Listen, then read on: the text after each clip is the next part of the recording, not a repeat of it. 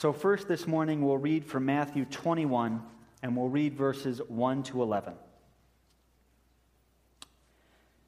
As they approached Jerusalem and came to Bethphage on the Mount of Olives, Jesus sent two disciples, saying to them, Go to the village ahead of you, and at once you will find a donkey tied there with her colt by her. Untie them and bring them to me. If anyone says anything to you, tell him that the Lord needs them, and he will send them right away. This took place to fulfill what was spoken through the prophet. Say to the daughter of Zion, See, your king comes to you, gentle and riding on a donkey, on a colt, the foal of a donkey. The disciples went and did as Jesus had instructed them. They brought the donkey and the colt, placed their cloaks on them, and Jesus sat on them. A very large crowd spread their cloaks on the road, while others cut branches from the trees and spread them on the road. That the crowd that went ahead of him and those that followed shouted, Hosanna to the Son of David! Blessed is he who comes in the name of the Lord! Hosanna in the highest. When Jesus entered Jerusalem, the whole city was stirred and asked, Who is this? The crowds answered, This is Jesus, the prophet from Nazareth in Galilee. And then we'll skip over a few verses. We'll land on chapter 22, verse 15. This is a day or so after Jesus had entered Jerusalem, and at this point, he's in the temple talking with people. Then the Pharisees went out, and they laid plans to trap him in his words. They sent their disciples to him along with the Herodians. Teacher, they said, we know you are a man of integrity and that you teach the way of God in accordance with the truth. You aren't swayed by men because you pay no attention to who they are. Tell us then, what is your opinion? Is it right to pay taxes to Caesar or not? But Jesus, knowing their evil intent, said, You hypocrites, why are you trying to trap me? Show me the coin used for paying the tax. They brought him a denarius, and he asked them, Whose portrait is this, and whose inscription? Caesar's, they replied. Then he said to them, Give to Caesar what is Caesar's, and to God what is God's. When they heard this, they were amazed. So they left him and went away. This is God's holy and infallible word for us, his people, this morning. So there's a church in Jerusalem called the Church of the Holy Sepulchre. And that church is built over the traditional sites of the places where Jesus was crucified and also where he was buried. This church has been viewed as a holy site and a holy building by various denominations for centuries upon centuries. And on the front of that church, we have a picture of it this morning, on the front of that church, there is a ladder sitting on a ledge. And that ladder isn't attached or anything, but it's been sitting there since the 19th century. Yeah, the 19th century. That ladder has been sitting there for close to 200 years. There are several groups that share a very complicated ownership arrangement of this church. And as far as I could track it down, the Greek Orthodox, Armenian Orthodox, Eastern Orthodox, Ethiopian Orthodox, Orthodox, Egyptian Coptic, Syrian, and Roman Catholic churches all claim different parts of that building. They all have a stake in the ownership and the maintenance of the thing. Now imagine serving on that property committee if you want to have some nightmares tonight. Now, that ladder has sat there for year after year after year because nobody can agree on who has the authority and the right to go and take it down. You see, moving the ladder could mean claiming greater ownership of the building as a whole. So no one is willing to go up there and take the ladder down because that could start a fight.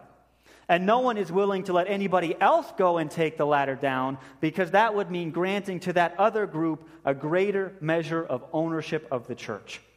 The immovable ladder of this church in Jerusalem is a situation just loaded with political tension. And of course, on all kinds of levels, Jerusalem is no stranger to political and religious tension.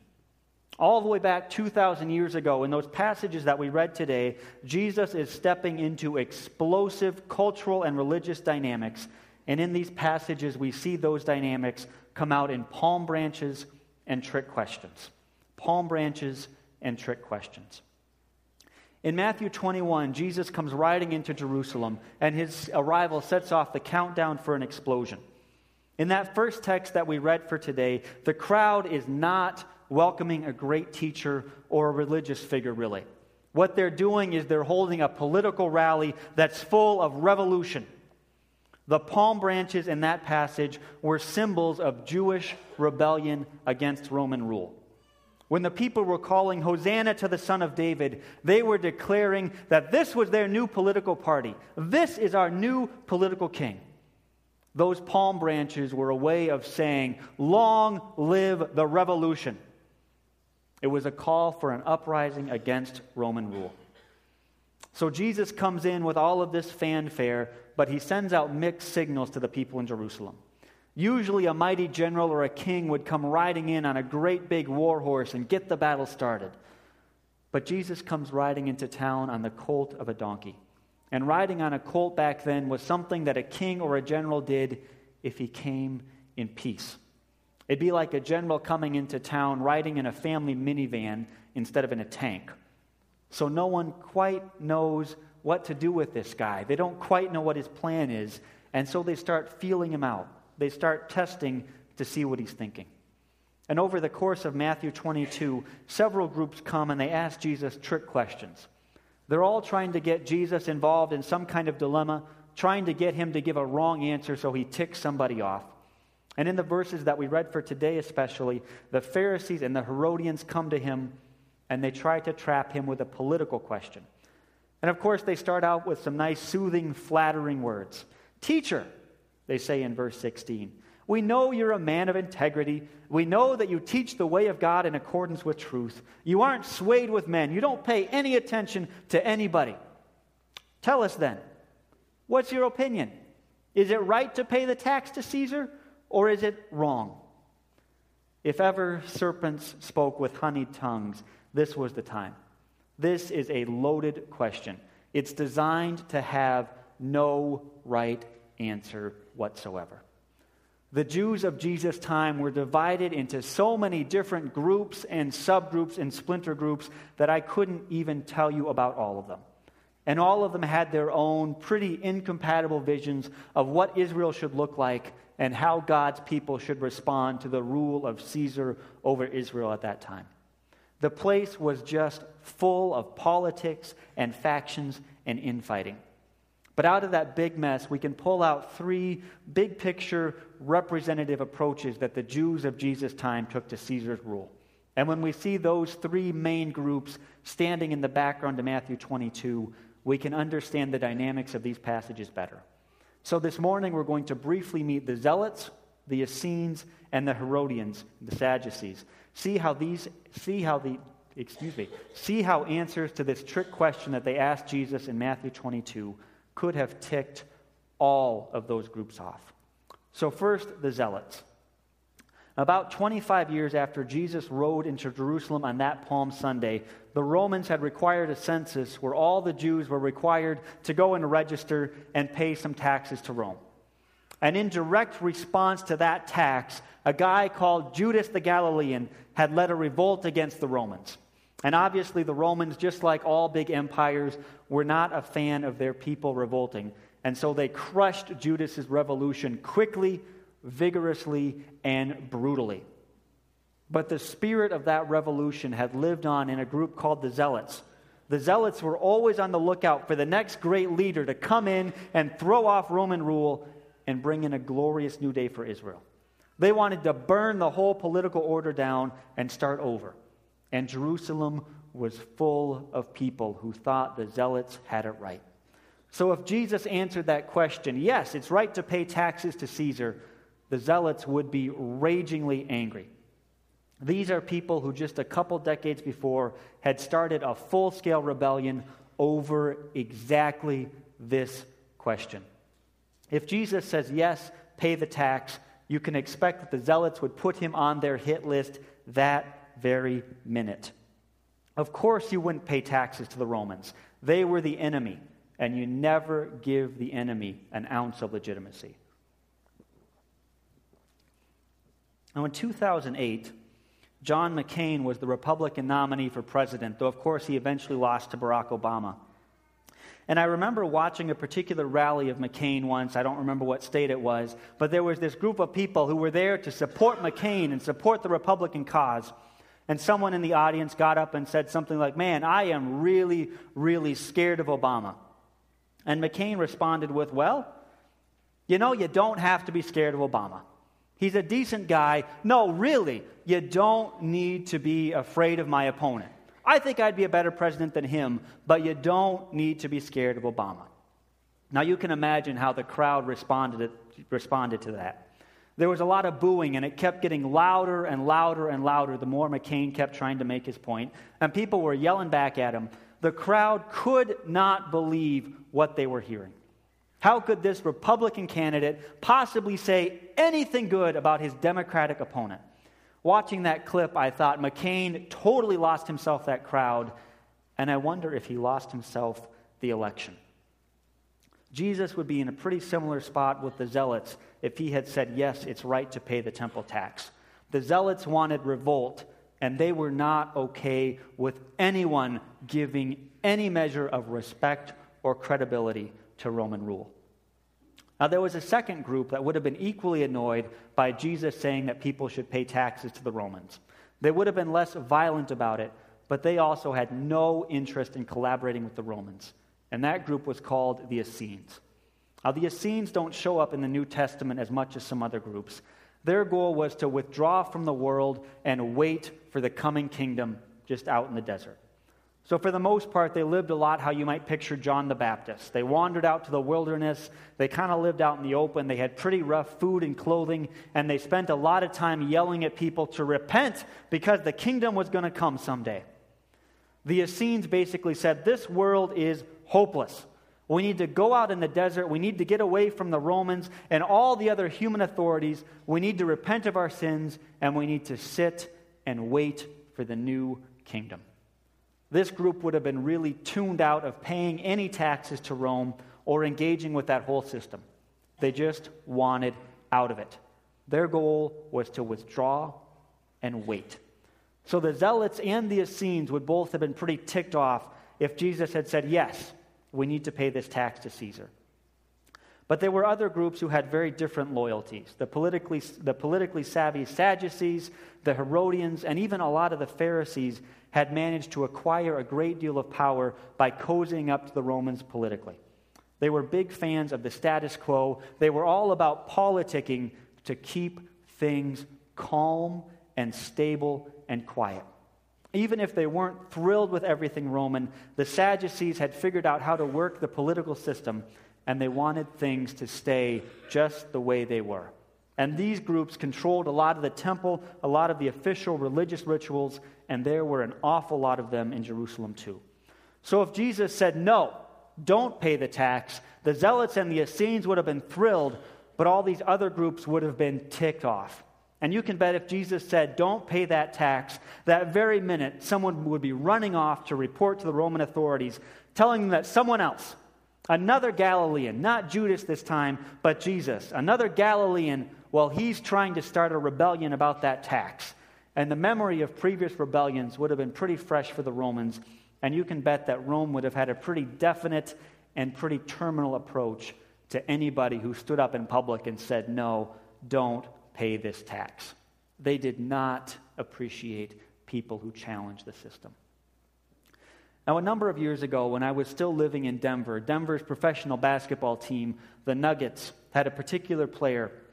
And at, t- at that time, he changed his political and his religious views very significantly, and he decided that he wasn't going to stand up for the national anthem anymore. He made it public that saluting the American flag was a sign of being allied with the oppressors, and he wasn't going to do it no more. So every time before a game, all the rest of the team, all the other team, all 12 to 15,000 people in that arena would stand up and respectfully face the flag while the national anthem would, was played. And this guy, instead of standing up, would just sit on the bench. Sometimes he'd put a towel over his head. Sometimes he'd just put his head in his hands, and he would not participate in the system. Now, you can guess about how well that went over with people. For weeks and months, there were letters to the editor demanding that this guy get traded, or he get cut, or he get thrown out of the country, or at least he get thrown out of the state because he was not respecting the order of how things should be. Now, if Jesus said, No, don't pay the temple tax, there would have been a lot of people around him who would have felt just as outraged. It would seem tremendously disrespectful and politically dangerous to go against that tax for the Sadducees, the Herodians, and these other groups. Now, these groups were always watching each other. They were always on edge. They were always ready to go for each other's throat and also go after anybody who seemed to be taking the other person's side. So, regardless of what answer Jesus gave to that question, someone was going to be ticked off. The Zealots wanted an excuse to pick up weapons and start the revolution. The Essenes wanted to opt out of the whole political order of the day. The Sadducees and the Herodians were always ready to run off and set the Roman legions on anyone with rebellious tendencies. Whatever Jesus said, some significant interest group would start to tune him out or make plans to take him down. So, to the innocent or even the not so innocent bystanders there, Jesus would have seemed trapped. But Jesus quickly turns the tables and he gives his own tricky answer to their trick question. Jesus is handed a live bomb and he just casually hands it right back. First, in verse 18, Jesus tells his questioners straight up that he knows that this is a trap. He knows what they're doing. Their flattering words aren't fooling him. You hypocrites, he says, why are you trying to trap me? And then Jesus turns the trap around and puts his questioners in a bind. Now, I said earlier, this whole passage takes place in the temple. And the temple was God's holy place, it was holy ground. You did not bring unholy or unclean things in there, and you didn't tolerate worship of anything beside the true God in that space.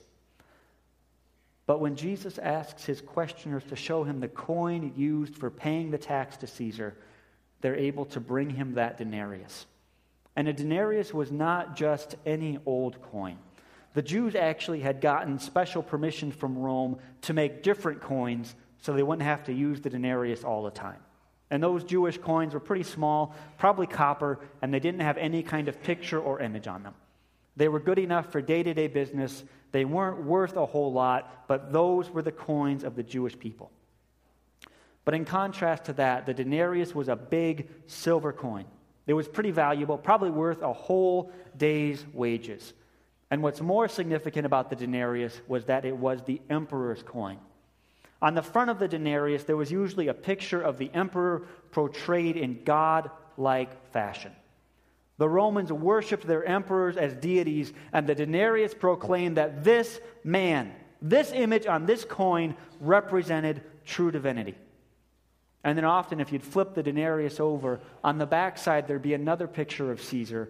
And often that picture of Caesar would show the emperor as the high priest, as the one who stood between the gods and humanity.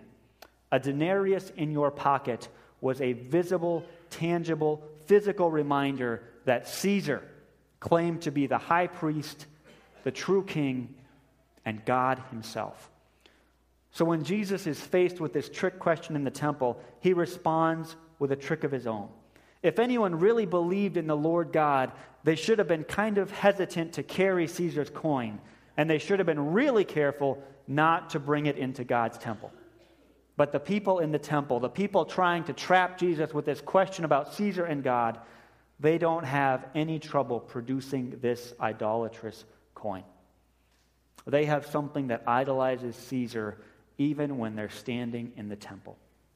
So when Jesus asked them in verse 20, whose portrait is this? And whose inscription? He's got them. They've got to admit that they have Caesar's coin with Caesar's portrait and Caesar's inscription. And anybody who has that is already paying loyalty to Caesar. And so Jesus tells them, well, give to Caesar what is Caesar and give to God what is God. If you're already using the emperor's coin, how can you object to giving it back to him? If you've bought into the system, then you belong in the system. Now, in verse 17, the people had actually asked Jesus if it's right to give taxes to Caesar. And in verse 21, Jesus says to them, Give back give back to Caesar what is Caesar's. If they're willing to use the coin that Caesar has given them, they should be willing to give Caesar his money. So Jesus turns the table on his opponents, and in verse 22, they're amazed and they go away and they leave him alone. They had hoped to trap Jesus into an answer that would have the Zealots or the Romans or somebody out for his blood, but instead they're exposed as hypocrites themselves, and they're left with nothing to say. So, on the surface level of this text, Jesus has diffused a loaded situation. He's responded with his own tricky answer to a trick question, and he's left his opponents embarrassed and silent. But on a deeper level, Jesus has given us deeper insights into what belongs to Caesar and what belongs to God. The whole Gospel of Matthew intends to show us Jesus as God's coming king. Jesus is the descendant of David. Jesus is going to be God's forever king. Jesus is not going to bow to Caesar. But at the same time, Jesus is not going to overthrow Caesar. Jesus respects, recognizes the earthly kingdom of Caesar, but he also relativizes and limits it. So, against the zealots, Jesus recognizes that some things really do belong to Caesar. Jesus recognizes that there are some things that are Caesar's. He makes it clear that he hasn't come to overthrow Caesar. He's not going to be the king of the zealots. He isn't going to come, start a big fight, and bring in some new national political order. And he's also, unlike the Essenes, not going to call everybody just to tune out and go live in the wilderness. Jesus gives Caesar his proper place. Now, the question that Jesus was asked in verse 17 assumes that you have to choose between serving Caesar and serving God. The question assumes that it's impossible to give allegiance both to your governor and to your God. But Jesus says that it's possible to do both. There are things that legitimately belong to Caesar's. And so Jesus tells his listeners to give to Caesar what is Caesar's. And this theme comes up a lot of other places in the Bible, too. In Jeremiah 29, God's people are carried off to exile in Babylon, in this terrible, sinful, awful place to live. But still, Jeremiah brings them God's word, and God's word is for these people to seek the peace and prosperity of the city they live in. Even living in a corrupt, terrible place, God's people are called to respect the authorities and to work for the good of the nation. And Romans 13 tells believers to submit to the governing authorities, to pay the taxes that are due, to give the respect that authorities are owed. 1 Peter 2 tells believers even to submit to the emperor and to the governors, to the human authorities. Christians live with this perpetual temptation to step back from the evil world out there, to withdraw from broader society, to make our own little Christian areas, or to try to overturn secular society and to make our own little alternative, better kingdoms. We have this temptation to minimize our contact with the outside world, to step back from everything secular, to get away from the government, to keep as far away from Caesar and his ways as possible and to do things our own way. But that's not exactly what Jesus calls us to do. Jesus calls us to recognize the proper authorities in the human realm and to live fully engaged with the places that He's put us. People who want to follow Jesus need to respect the government. We need to respect the country. We need to respect the earthly authorities that have power over us. There are things that belong to Caesar. So when we're at a game and the flag goes up and a national anthem gets paid, gets played, it is proper for us to stand and give due respect. We have an obligation to participate in political processes. We have an obligation to pay taxes. We have an obligation to be engaged with our country and our community. We have an obligation to seek the peace and the prosperity of the city we live in. Now, of course, if Christians on the one hand live with that temptation to withdraw, to step back, to get away, to discount the political order of the day, we also live with the temptation to make our own earthly society, to make our country, our nation, into the ultimate thing. Christians have always struggled with identifying our own nation and our own people with the kingdom of God. And so we need to remember that while some things belong to Caesar, some things are not Caesar's. Against the Sadducees, the Herodians, and a whole bunch of other groups, Jesus insists that some things do not belong to Caesar. Some things do not belong to Caesar. In the time of Rome, every kingdom on earth had its own God, and just about every God was tied to this or that particular kingdom. God and nation were all wrapped up together. A nation's God legitimized the authority of that nation, and the nation's political status reflected on the power of their God. In the ancient world, serving the God and serving the nation meant exactly the same thing. That's why the denarius had a picture of Caesar as God and Caesar on priest. Caesar wanted to claim the total allegiance of everybody in his empire. You could have some other gods on the side if you liked, but your first and your primary and your ultimate allegiance had to be to Caesar. Caesar, the God King. But of course, Christians only have ever recognized one God King, and his name is Jesus. In the text that we read for today, Jesus gives actually a surprising amount of room to Caesar, but he also locks Caesar up in some pretty clear boundaries. Jesus tells his audience, Go ahead and you can serve Caesar. Give to Caesar what is Caesar's. But he doesn't stop there. He goes on and he tells them, Give to God what is God's. And of course, ultimately, everything belongs to God. In the end, following Jesus demands everything that we have. And if following Jesus comes into conflict with anything else, with serving the government, with doing the will of the nation, then the government, the political authorities, the country, has to take the back seat. Christians need to choose to follow God's will, not the will of the nation. Now, often Christians can serve their country very loyally while also serving God wholeheartedly. But sometimes following Jesus has to mean challenging the emperor. Loyalty to God may have to mean disloyalty to the emperor. And that can be true both when the emperor sets himself against Christianity and when the emperor tries to co opt Christianity and make our faith into just something that serves his political ends. Nero is a pretty well known Roman emperor who set out to wipe out Christianity. He persecuted Christians, he tortured them, he executed them in mass. He hated the faith and anybody who claimed to follow it. In Nero's time, choosing to follow Jesus could cost you your life, and people had a very clear choice to make. But there was another emperor a couple centuries later. His name was Constantine, and he was the first Roman emperor who became a Christian. And he commanded that the whole empire become Christian. But part of why Constantine wanted to be Christian was because he wanted this great, big, powerful God to bless whatever military campaigns he embarked on. And one side effect of Constantine's forced conversions was that the endorsement of Christianity became a politically good move it became pleasant and profitable to be a Christian. Adopting the faith became good politics. And so being a Christian, or a Christian, maybe, became harder and harder because it was hard to untangle what was following Caesar and what was following Christ. People sometimes got just enough Christianity that they didn't actually need to make any sacrifices.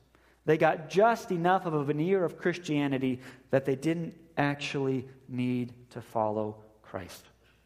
Now, certainly it's better for any given country to have Christian values, to follow the Christian faith, but there's always a danger in that situation that the nation will require loyalty to Christ as long as that loyalty fits under loyalty to country. Wherever we are, we are called to make our country better but we are called to give our ultimate allegiance to God. It's good for us to rejoice in our country. It's good for us to respect our country. It's good for us to rejoice in the many blessings that we have, especially in this country we live in, where we are so blessed and we have so many things so good. But we should never, as Christians, never worship our country. Give to Caesar everything that belongs to Caesar, but keep what is God's for God alone. So in the New Testament, we see Jesus beginning to bring in God's kingdom, but we also see that that kingdom isn't here yet. Against the Essenes, Jesus brings in an already and a not yet kingdom. And really, it's against all of these groups that Jesus brings in an already and a not yet kingdom. The Sadducees wanted to just go with the rule of the day, sort of baptize it a little bit, and say, This is good enough. We can work with this. The Essenes wanted to just withdraw from the world and say, This kingdom is worthless. We're going to wait for the new one. See you later. The Zealots wanted to burn everything down and start all over with their own new national kingdom. But all of those approaches fall far, far short of God's true vision for his kingdom. Jesus brings a kingdom that comes in now, but also a kingdom that we have to wait and hope for. Ultimately, everything does belong to God, and God will ultimately make everything right. The crowd who welcomed Jesus into Jerusalem on that first Palm Sunday did get things partly right. Jesus truly was the coming king. Jesus was the one who was going to come and make everything right. Jesus was the one who was going to save God's people. But Jesus wasn't bringing in the kind of kingdom that they expected. Jesus wasn't bringing in a political kingdom that was going to have certain physical boundaries, was going to fight and kill and make a new Israel right there. Jesus brought in a kingdom that was going to bring in all the nations, a kingdom that was going to change the whole world and do away with the need for fighting and violence and war. And because we follow the true king, because we follow Jesus who will make everything right, we are free to work for the good wherever we find ourselves here and now. But we're also liberated to live in hope. We don't need to make things perfect now or be disappointed. We do the best we can and we leave the rest for God. Recently, many theologians like to talk about God's kingdom as the area of God's effective reign. God's kingdom is the realm of God's effective reign. And what that basically means is that wherever God's will is being done, God's kingdom has come. So today, whenever we do God's will in our lives, God's kingdom is coming there. Wherever life is good, wherever justice is served, wherever Jesus is recognized as Lord and King, we see glimmers of God's coming kingdom. We don't need a revolution to be part of God's kingdom right now.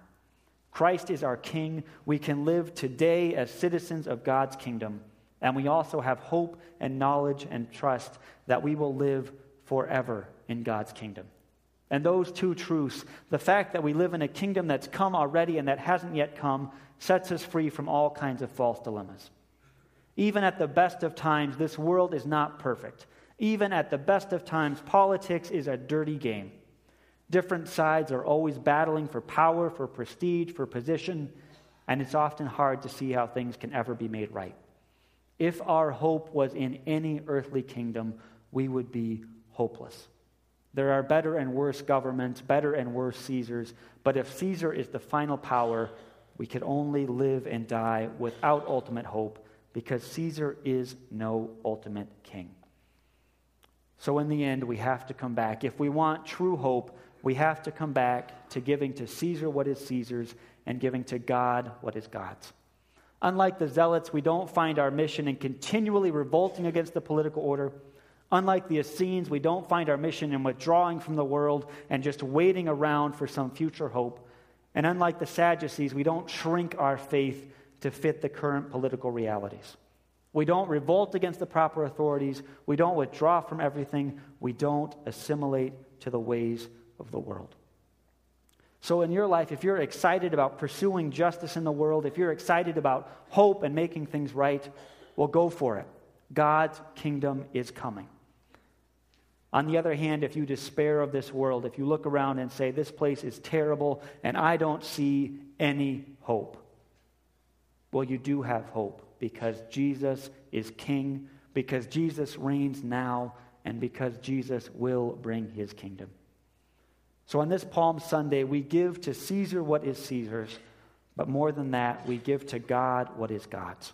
We welcome Jesus as the true King. We work and pray and hope for the coming of the kingdom of God. We call out, Hosanna, save us, to Jesus, the Lord of Lords and the King of Kings.